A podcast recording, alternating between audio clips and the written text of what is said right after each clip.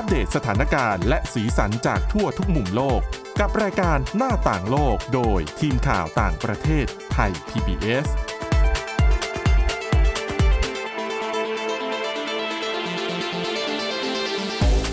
วัสดีค่ะ ต้อนรับคุณผู้ฟังเข้าสู่รายการหน้าต่างโลกนะคะ มาอัปเดตสถานการณ์แล้วก็สีสันจากทั่วทุกมุมโลกกับทีมข่าวต่างประเทศไทย PBS ค่ะ วันนี้คุณอาทิตย์สุมนเรืองรัศนทรแล้วก็ดิฉันทิพย์ตะวันธีระในยพงค์ค่ะ สวัสดีค่ะค่ะวันนี้เปิดมาเรื่องแรกเนี่ยดิฉันบอกเลยว่าเป็นเรื่องที่น่าสนใจมาก เกี่ยวกับเรื่องของกำแพงเมืองจีน คือเราทราบกันอยู่กันดีอยู่แล้วนะคะ ว่ากำแพงเมืองจีนเนี่ยเป็น อะหนึ่งสถานที่ท่องเที่ยวชื่อดังอืมเป็นสัญลักษณ์ของจีประเทศจีนค่ะ เก่าแก่โบราณติดอาอันดับโลก เป็นสิ่งปลูกสร้างที่ใหญ่ ที่ใหญ่ที่สุดเลยหรือเปล่าดิฉันไม่แน่ใจ ที่ใหญ่ที่สุดที่ที่สร้างแล้วแบบนานๆที่สุดอะอืมอ่าแล้วก็เป็นเขาเรียกว่าอะไรอะเป็นมรดกโลกอะใช่ เป็นสิ่งมหัศจรรย์ของโลกด้วยค่ะคือติดอันดับ ใหญ่ ๆ ทั้งนั้น เพราะว่าเป็นสิ่งปลูกสร้างที่ใหญ่เราสร้างมานานตั้งแต่ก่อนม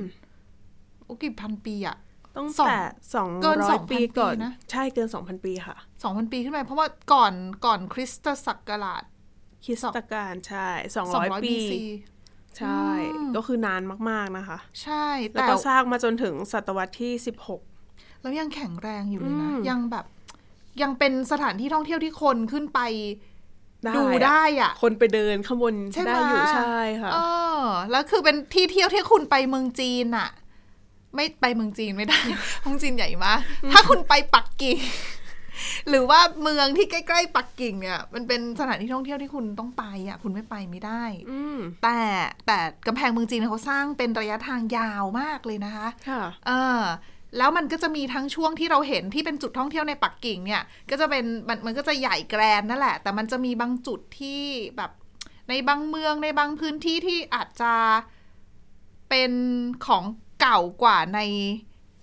ที่อยู่ในปักกิ่ง หรือว่าอาจจะมีสภาพไม่ได้แบบใหญ่แกรนด์เหมือนกันอืมซึ่งตรงจุดเหล่านั้นเนี่ย มันก็เจอปัญหาเหมือนกันนะ ในเรื่องของของเรื่องของการดูแลรักษา กำแพงที่เป็นมรดกของประเทศแบบเนี้ย ใช่ค่ะ แล้วประเด็น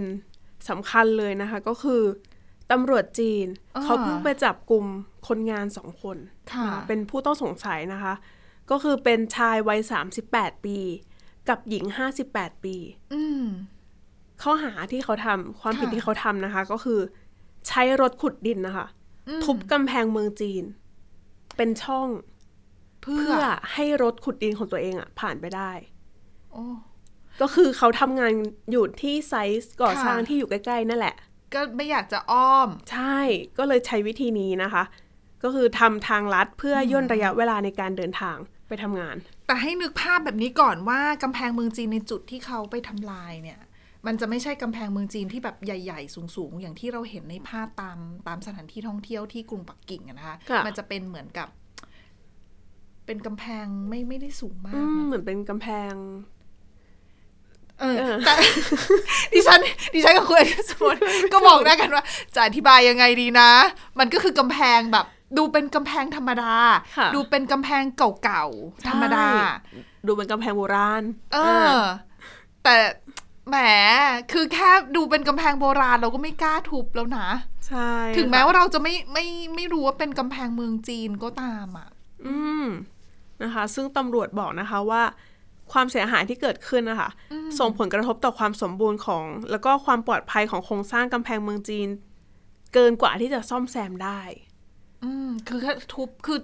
ก็คือดิทุบเป็นดิฉันช่เชื่อองเลยอะ คุณผู้ฟังลองถ้าอยู่หน้าคอมพิวเตอร์หรือโทรศัพท์มือถือลอง Google ดูก็ได้ ภาพที่มันออกมาเนี่ย คือมันหายไปเลยนะ อืมคือทุบแบบคุณคือเหมือนกำแพงคุณนี่นึกกำแพงบ้านของ สมมตินึกถึงกำแพงบ้านเราอะแล้วเขาไปเจาะกำแพงบ้านเราแล้วทำเป็นถนนผ่านกำแพงไปอะค่ะ ก็คือแบบนั้นเลย ใช่ แล้วคือมันจะซ่อมยังไงล่ะ สร้างมาเป็นไม่ได้พันปีแล้วน่ะ วัสดุอะไรก็ไม่ได้แล้วอะใช่ค่ะคือต่อเติมก็คือของใหม่เลยนะคะ เพราะมันไม่มีของเก่าให้ให้ซ่อมแล้วอะใช่ค่ะอืมซึ่งตำรวจนะคะเขาได้รับแจ้ง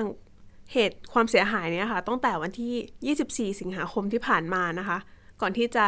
มาจับกลุ่มตัวผู้ต้องสงสัยได้ในที่สุดนะคะ ซึ่งก็กำแพงเมืองจีนอย่างที่คุณทิพย์ตะวันบอกไปนะคะ ก็คือเป็นมรดกโลกโดได้รับการแต่งตั้งให้เป็นมรดกโลกตั้งแต่ปี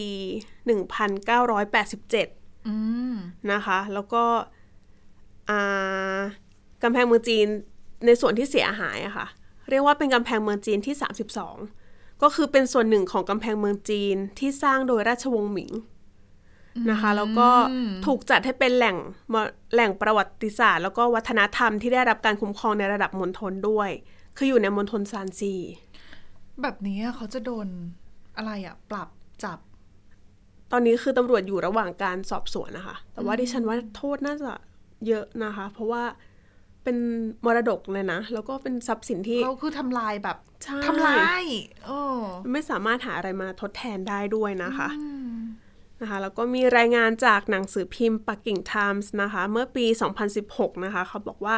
กำแพงเมืองจีนหมิงมากกว่า 30%นะคะผูกก่อนผูกกร่อนพังทลายไปทั้งหมดแล้ว แล้วก็ตอนนี้เหลือแค่เพียง 8%ที่อยู่ในสภาพสมบูรณ์นะคะทำให้รัฐบาลจีนเนี่ยให้ความสำคัญแล้วก็พยายามที่จะดูแล กำแพงที่หลงเหลืออยู่เนี่ยเป็นอย่างมาก คือแต่ก่ก็อนอืมอะมาเกิดเหตุการณ์แบบนี้อีกอะคือก่อนหน้าเนี้ยมันก็มีข่าวเหมือนกันว่า คือด้วยความที่กำแพงเมืองจีนมันยาวมากนะคะแล้วจุดที่ได้รับการบูรณะแล้วดูแลดีๆ ก็คือจุดที่ทำเงิน ก็คือจุดที่ที่อยู่ในกรุงปักกิ่งนั่นแหละที่เราค่ะเห็นเป็นแบบใหญ่ๆอะ่ะ แต่คือด้วยความที่พอเขายาวมากเนี่ย มันก็จะมีจุดที่ที่ดูเหมือนจะสร้างไม่เสร็จ ดูเหมือนจะไม่ได้รับการบูรณะตั้งแต่ก่อนหน้านี้ แล้วทำให้มันดูแบบพังๆอะไรอย่างเงี้ยซึ่งจุดเหล่านั้นเนี่ยคือรัฐบาลจีนพยายามที่จะจัดหาเงินทุนแล้วเข้าไปดูแลบูรณะนะคะ แต่พอคือไซส์ของของอะ่ะ มันใหญ่มาก มันก็การดูแลให้ทั่วถึงอะ่ะ มันก็ยากพอสมควร แต่ดิฉันมองว่าส่วนหนึ่งก็ต้องโทษรัฐด้วยนะ ในเรื่องของประชาชนเข้าไปทำลายกำแพงแบบนั้นน่ะคือหนึ่งมันเป็นเรื่องของการประชาสัมพันธ์ค่ะสองคือไม่ได้มีการติดป้ายหรือว่าอะไรข้อมูลอะไรที่แบบแจ้งแล้วทำให้เขารู้ว่าอันเนี้ยทำลายไม่ได้ด้วยหรือเปล่า อืมแล้วโหที่สำคัญ คือน่าจะมีเจ้าหน้าที่คอยลาดตระเวน แต่ว่าก็อาจจะมันไม่ทั่ก็วอาจถึงจะขไม่นาดทั่วนั้นถึงใช่อืมคือถึงแม้ละถึงแม้ลาดตระเวนเนี่ย มันก็คงจะไม่ได้ 24 ชั่วโมงน่ะค่ะ แล้วคนที่เขาผ่านไปผ่านมาแถวนั้นน่ะ บางทีก็ไม่รู้เพราะมาจากต่างถิ่นอย่างนี้หรือเปล่า อันอันเนี้ยก็คือเป็นมุมหนึ่งนะ แต่แต่ไม่ได้บอกว่าการที่เขาทำแบบเนี้ยเป็นสิ่งถูกนะคะใช่ไม่ถูกคือถึงแม้จะไม่ใช่กำแพงเมืองจีน ก็ไม่ควรที่จะทำแบบนี้เช่นเดียวกันอืมถึงแม้ว่าจะเป็นกำแพงเก่าหรือว่าอะไรก็ตาม ค่ะ แล้วดิฉันเห็นภาพคือ ถ้าอะเราเห็นแบบนั้นอะยังไงเราก็ไม่กล้าทำแน่นอนอะใช่ไหมอืมเพราะว่าดูเป็นแบบโบราณสถานดูเป็นแบบ คือถึงแม้เป็นกำแพงธรรมดา มันไม่ใช่ที่ของเราอะอะใช่พอมันไม่ใช่ที่ของเราปั๊บเนี่ย เราจะไปทุบมันมันก็ไม่ได้นะอืมเออที่ที่สาธารณะเราจะไปทุบก็ไม่ได้นะ คือสมมุติเราเราอยู่อย่างเงี้ยแล้วเราจะเดินเดินไปทุบกำแพงที่มันขวางทางอยู่ทิ้งก็ไม่ได้นมันก็ไม่ถูกไงอืมเออแต่อันก็เลยแต่อันนี้ก็คือส่วนหนึ่งก็คือรัฐก็ต้องต้องจริงนอกจากเข้าไปบูรณะแล้วก็ต้องประชาสัมพันธ์ให้ข้อมูลแล้วก็เหมือนกับ ดูแลพื้นที่รอบๆกำแพงเนี่ย ให้มันให้มันจริงจัง และให้มันคุมเข้มมากกว่านี้ด้วยหรือค่ะเปล่า แต่อาก็เข้าใจในมุมหนึ่งว่างบประมาณ อาจจะได้จัดสรรมาไม่พออืมสองคือขนาดมันใหญ่มาก มันมีทั้งกำแพงที่อยู่ในย่านที่อาจจะรกร้างไม่มีคนในโซนที่เป็นป่าเขาค่ะอะไรอย่างเงี้ย มันก็ หลากหลายอะแล้วเป็นสิ่งที่ไม่คิดว่าจะมีคนกล้าทำด้วยนะคะ ใช่ตอนนี้ฉันเห็นข่าวแล้วฉันมีคนทุบได้ด้วยเหรออเออทำไมถึงตัดสินใจคือทำคือทำไมทุบกำแพง เอออะก็ก็หวังว่าจะไม่ไม่เกิดขึ้นอีก เพราะว่าค่ะคือพอโครงสร้างที่มันเสียไปตรงนั้นเนี่ย มันไม่ใช่แค่ คุณทุบแค่ส่วนนั้นแล้ว แล้วมันจบแค่นั้นคือมันไม่อาจจะอาตรงนั้นเนี่ยเป็นความเสียหายรุนแรงอะใช่ แต่ว่าด้วยความที่กำแพงมันต่อกันเนาะใช่ ดังนั้นส่วนหนึ่งที่มันพังลงมาเนี่ย มันจะกระทบกับโครงสร้างโดยรวม ใช่ ให้โครงสร้างในจุดอื่นเนี่ยซุดตัวหรือพังตัวลงมาด้วยหรือเปล่าอืมจากเดิมที่ก็เริ่มผุกร่อนอยู่แล้วอะค่ะใช่พอเจอเหตุการณ์แบบนี้เข้าไปอาจจะพังเร็วแล้พังเร็วขึ้น แล้ว ถ้าถ้าพังเร็วขึ้นเราจะยังไงต่ออะไรอย่างเงี้ย เออ แล้วจะบูรณะยังไง แล้วการบูรณะ โอ้โห ใช้งบประมาณมากกว่าการดูแลอีกนะคะใช่อืมอะก็ก็หวังว่าจะไม่เกิดเหตุการณ์แบบนี้ขึ้นอีกนะค่ะอ่ต่อมามาดูกันที่เรื่องของในอังกฤษกันบ้างนะคะ ต้องบอกว่ายุคนี้เนี่ย เราใช้เทคโนโลยีต่างๆ มาช่วยในเรื่องของความมั่นคง ค่อนข้างเยอะโดยเฉพาะ ระบบปัญญาประดิษฐ์หรือว่า AI ค่ะไอ้เจ้าระบบ facial recognition น่ะอืมที่แบบตรวจจับใบหน้า คือจริงๆ ไม่ใช่อังกฤษนะ จีนเนี่ยเขาขึ้นชื่อเรื่องที่ที่ใช้ระบบ AI แล้วก็ facial recognition ในการจดจำใบหน้า หาตัวคนร้ายหรือว่าคนทำผิดกฎจราจรก็มีค่ะที่อังกฤษเนี่ยเขาก็มีการใช้ระบบ AI แล้วก็ facial recognition มาตรวจจับคนร้ายด้วยเหมือนกัน แต่ว่าล่าสุดดูเหมือนว่า เจ้าหน้าที่ตำรวจเองเนี่ยจะมองว่า AI อย่างเดียวไม่พอนะ ใช่ค่ะอ่าก็คือตำรวจอังกฤษนะคะเขามองว่าวิธีการใช้เทคเทคโนโลยีเข้ามาใช้อะค่ะ ก็ควรใช้ควบคู่ไปกับวิธีดั้งเดิม คือก็คือการใช้คนนี่แหละนะคะ คือที่อังกฤษอะค่ะเขาจะมีทีมเจ้าหน้าที่พิเศษนะคะ เรียกว่า super recognizers นะคะ ซึ่งทีมนี้จะเป็นเจ้าหน้าที่เนี่ยจะมีความสามารถในการจดจำใบหน้าอืม นะคะ แล้วก็ดิฉันดิฉันก็เลยคิดอยู่ว่า ตัวดิฉันเองต้องเข้าหน่วยนี้ไม่ได้แน่นอนดิฉันก็เหมือนกันค่ะแล้วที่สำคัญนะคะก็คือมีความสามารถในการแยกแยะบุคคล คือมีความสามารถในด้านเนี้ยสูงกว่าคนทั่ว ๆ ไปนะคะ ซึ่งเขาบอกว่าในประชากรทั้งหมดอะค่ะ มีคนกลุ่มนี้อยู่เพียงแค่หนึ่งเปอร์เซ็นโอ้ร้อยคนมีแค่คนเดียว แต่ใช่แหละ คือ ต้องเป็นคนช่างสังเกตมากนะคะ กับการที่เรามองหน้าคนหนึ่งอะคือขนาดเราอะคนที่เราคุยด้วยอย่างอะยกตัวอย่างดิฉันอย่างเงี้ย ค่ะคนที่ดิฉันคุยด้วยบางทีอะครั้งหรือสองครั้งผ่านๆดิฉันก็นึกหน้าเขาไม่ออกนะหรือว่าให้บรรยายหน้าเขาอะก็อาจจะบรรยายไม่ได้นะคะแล้วยิ่งวันวันๆหนึ่งเราเจอตั้งกี่คนน่ะแล้วแต่ตำรวจเนี่ยต้องแยกแยะให้ออกว่าคนไหนคนร้าย แล้วบางทีแบบเห็นผ่านๆหรือ ใช่ มันยากนะ แล้วคนอะมันไม่ใช่แค่คนชาติสัญชาติเดียวกันนะ มีคนหลายชาติแล้วหน้าเปลี่ยนอะเราต้องแยกให้ได้อะสี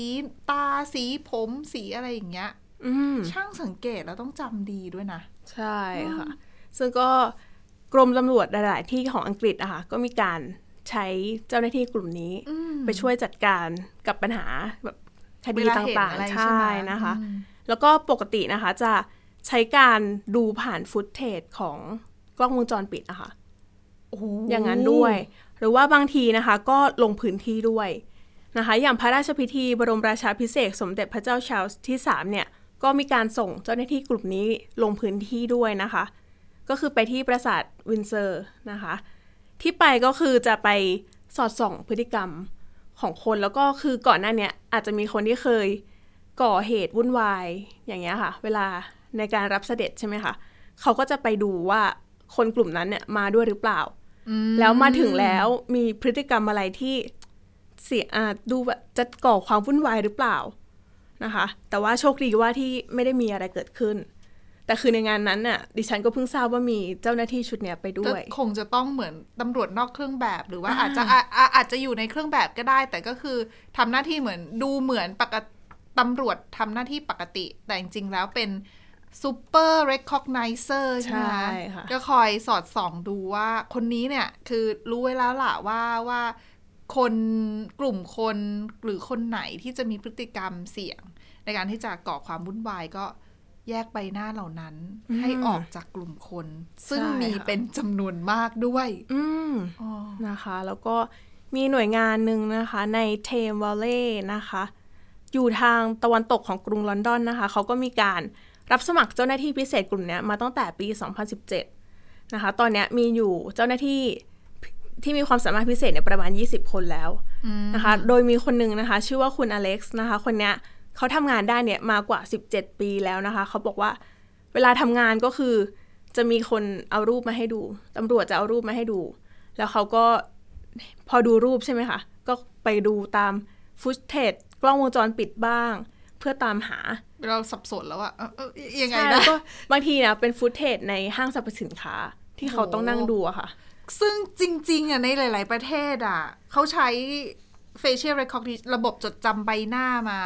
มาช่วยแล้วนะในในจุดเนี้ย เพราะว่าเขาจะไปคำนวณหน้าแล้ว คือบางทีใส่แว่นบ้าง ไม่ใส่อ่าใช่แว่นบ้าง ใส่หมวกเปลี่ยนผมเปลี่ยนชุดเปลี่ยนหน้ามีเคราอะไรอย่างเงี้ย แต่งหน้าไม่แต่งหน้า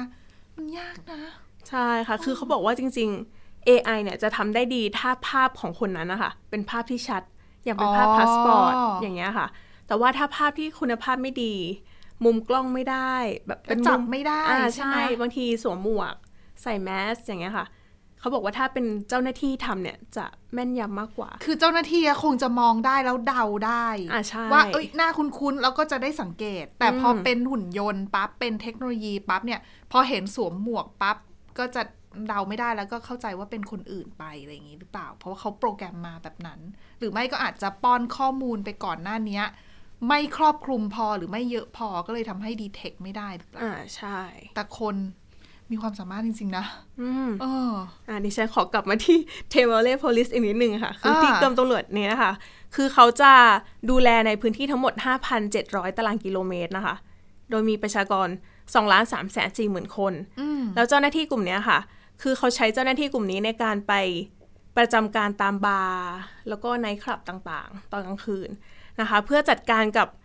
ไปสอดส่องพฤติกรรมกับผู้ที่เคยก่อเหตุคุกคามทางเพศอืมนะคะ แล้วก็ในระยะเวลา 3 ปีนะคะ สามารถป้องกันเหตุไปได้ถึง 520 ครั้ง คือวิธีการของเขาอะค่ะ ก็คือจะไปในชุดธรรมดา แล้วก็พอไปเจอว่าไอ้ยคนนี้เคยทำมาก่อนอย่างเงี้ยค่ะ ก็จะสอดส่องพฤติกรรม แล้วถ้าเขาแสดงพฤติกรรม ที่แบบดูไม่ดีออกมา ก็จะโทรแจ้งเจ้าหน้าที่อ๋อในเครื่องแบบให้แล้วไปก็ให้จัดการอุ้ยดีนะ ใช่ค่ะ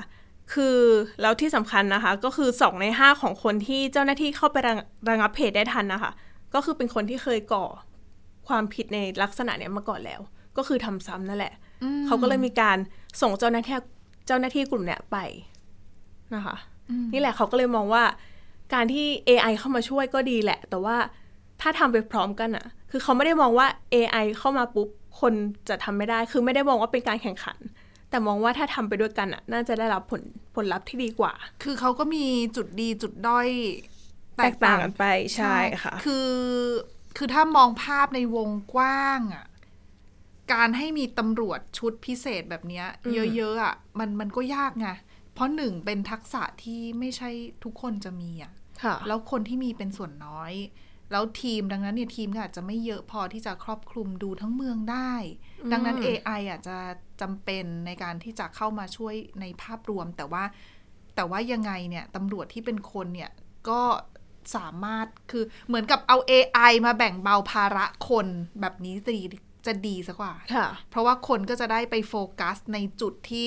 ไม่ต้องระดม AI เข้าไปช่วยอืมซึ่งบางทีมันก็เป็นธุรกิจเอกชนเป็น บริษัทห้างร้านซึ่งซึ่งตำรวจก็อาจจะยื่นมือเข้าไปไม่ได้อะนะคะ อ่าใช่ค่ะอืมก็อาถือว่าเป็นการร่วมมือกันระหว่างคนกับเทคโนโลยีเพื่อยกระดับความปลอดภัยอ่าให้กับให้กับประชาชนค่ะอืมก็ดีเหมือนกันนะอืมเออดีกว่าเลือกพึ่งฝ่ายใดฝ่ายหนึ่งใช่ทำงานไปพร้อม ๆ กันแบบนี้นะคะ เรื่องถัดมามาดูเรื่องในอังกฤษเหมือนกันค่ะ ล่าสุดเนี่ยเอ่อทางรัฐบาล ทางอังกฤษนะรัฐบาลอังกฤษนะคะเขาประกาศเตรียมที่จะขึ้นบัญชี กลุ่มทหารรับจ้างวากเนอร์ค่ะให้เป็นองค์กะองค์กรก่อการร้ายอืมคือบางคนบอกว่า เออ เป็น เป็นความเคลื่อนไหวที่สำคัญนะค่ะแต่อังกฤษช้าไปหรือเปล่า คือวากเนอร์นี่ไม่ใช่เพิ่งมานะวากเนอร์นี่มานานแล้วนะ เออ แล้วตอนนี้ผู้นำก็เพิ่งเสียชีวิตไปค่ะแล้วบทบาทในอนาคตก็ไม่รู้จะยังไง แล้วทำไมถึงเพิ่งมาแบนตอนนี้อะไรเงี้ยอืมเออ แต่ทางทางรัฐบาลอังกฤษเองก็มองว่า แล้วก็รวมถึงผู้สนับสนุนด้วยนะคะ เขาก็บอกว่ามาช้าดีกว่าไม่มา คือยังไงเนี่ยการการแบนแล้วก็ขึ้นบัญชี วากเนอร์เป็นกลุ่มก่อการร้ายเนี่ยอย่างน้อยมันก็ยังมีประโยชน์ในอนาคตอะนะคะค่ะการขึ้นบัญชีเนี่ยมีผลยังไงบ้าง การขึ้นบัญชีจะทำให้นะคะ การที่คุณเป็นสมาชิกของกลุ่มวากเนอร์คุณสนับสนุนวากเนอร์ไม่ว่าจะเรื่องของเงิน หรือเรื่องของการลงแรงต่างๆ ประชาสัมพันธ์ รวมไปถึงเรื่องของการจัดกิจกรรมชุมนุม พบปะสมาชิกวากเนอร์ หรือว่าเผยแพร่โลโก้วากเนอร์ ซึ่งในรัสเซียมีผลิตภัณฑ์ เสื้อวากเนอร์และผลิตภัณฑ์อื่น ๆ ของวากเนอร์วางขายอยู่เต็มเลยนะ คือถ้ามีโลโก้แบบนั้นเนี่ยเขาบอกว่าถ้ามาในอังกฤษ ก็ผิดกฎหมายตัวนี้เหมือนกัน คือเขาแบนวากเนอร์ให้เป็นกลุ่มก่อการร้ายเนี่ยภายใต้กฎหมายที่ชื่อว่า Terrorism Act ปีค่ะ2000 ก็คือเป็นกฎหมายก่อการร้ายปี 2000 ก็คือจะแบนอย่างที่บอกไปคือ ห้ามเป็นสมาชิกห้ามสนับสนุน ห้ามจัดประชุมห้าม ห้ามมีโลโก้ เผยแพร่โลโก้ ซึ่งถ้าใครฝ่าฝืน มีทั้งโทษปรับนะคะ แล้วก็จำคุกสูงสุดเนี่ยถึง 14 ปี ซึ่งเขาบอกว่ากฎหมายฉบับเนี้ยนอกจากการแบนแบบเนี้ยนอกจากจะ